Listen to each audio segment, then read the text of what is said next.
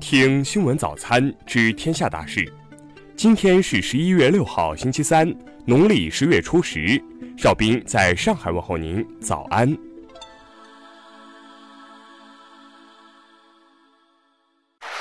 首先来关注头条消息：市场监管总局反垄断调查二选一，阿里、京东、拼多多表态。十一月五号，国家市场监管总局召开座谈会。指出近期网络经营活动中存在的突出问题，特别是网络集中促销活动中易发高发的问题，并对规范网络经营活动提出具体要求。京东、美团、拼多多、苏宁、阿里巴巴等二十多家平台企业参会。会议指出，互联网领域二选一、独家交易行为是电子商务法明确规定禁止的行为，同时也违反反垄断法。反不正当竞争法等法律法规规定，既破坏了公平竞争秩序，又损害了消费者权益。国家市场监管总局将对各方反映强烈的“二选一”依法开展反垄断调查。主流电商平台企业相关负责人在会上对“二选一”作出表态。京东负责人表示坚决抵制“二选一”，拼多多负责人称遭遇“二选一”压力。阿里巴巴方面则表示，因为规模效应。我们与优秀商家合作，形成多方受益的格局，但总有一些竞争对手对这种独家合作模式进行恶意阐述，这是一种恶意炒作。下面来关注国内方面的消息。外交部五号表示，中方无意追求对印度的贸易顺差，愿与各方一道协商解决与印度谈判中面临的问题，欢迎印度尽早加入到区域全面经济伙伴关系协定中。香港建制派四号促请林郑月娥发出行政指令，要求所有特区政府公务员宣誓拥护基本法、效忠特区政府。该议案最终获大比例通过。昨天凌晨，西昌卫星发射中心成功发射第四十九颗北斗导航卫星，标志着北斗三号系统三颗倾斜地球同步轨道卫星全部发射完毕。国家邮政局五号表示。预计今年双十一高峰期将从十一号持续至十八号。高峰期间，全行业处理的邮快件业务量将达到二十八亿件。农业农村部五号发布通知，要求强化生猪屠宰企业监管，严格屠宰环节非洲猪瘟自检，严厉打击生猪屠宰违法犯罪行为，进一步规范动物检疫秩序。国家气候中心五号下午表示。今冬为冷冬的几率几乎为零，但并不排除期间有气温高低起伏的变化。全国学生营养办近日发文要求，各地各校在保证采购质量的前提下，降低采购成本，不能因物价上涨而以次充好，影响供餐质量。教育部昨天回应浙江减负方案时表示，减负从来都不是一刀切，合理的学业负担是必须的。它是学生开发智力、激发潜力、锻炼能力的必要条件。下面来关注国际方面的消息。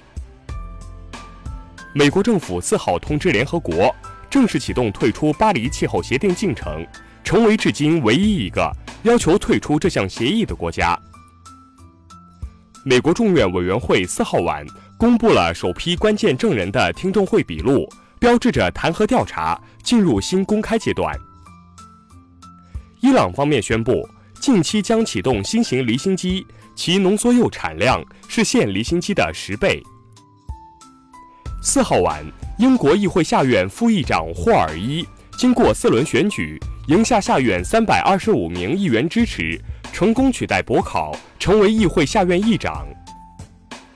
巴基斯坦外交部近日表示，印度的任何举动。都无法改变联合国所认定的查莫克什米尔地区的争议状态。韩国情报机构四号表示，早前关于金正恩计划下月见特朗普的内容不实，十二月举行金特会只是朝方的一个目标。日本政府日前决定，于二零二零年七月一号起，对使用石油等原料制成的塑料购物袋的顾客收费，价格将由商家自行决定。朝鲜外务省五号表示，美国务院近日再次将朝鲜列入支持恐怖主义国家名单的做法是严重政治挑衅，朝鲜对此予以谴责，并全部驳回。下面来关注社会民生方面的消息。女孩因河南籍贯求职被拒一案有新进展，杭州互联网法院表示，此案将于二十六号开庭审理。当事女孩的诉求包括道歉及精神赔偿等。女乘客进入飞机驾驶舱一事持续发酵，桂林航空处五号证实，该航空公司董事长等多名高层因此被处分，当班机长被建议吊销飞行执照。江苏沭阳一动物园日前被曝园内梅花鹿腿腐烂生蛆、黑熊被绑嘴等情况。五号，当地官方发布通报称，已责令该动物园停业整顿。近日，福建一保育员蒋某某针扎八名幼儿，辩称孩子不爱睡觉、太调皮。经调查，蒋某某涉嫌虐待被看护人，已被公安部门控制。昨天中午十二时四十分左右。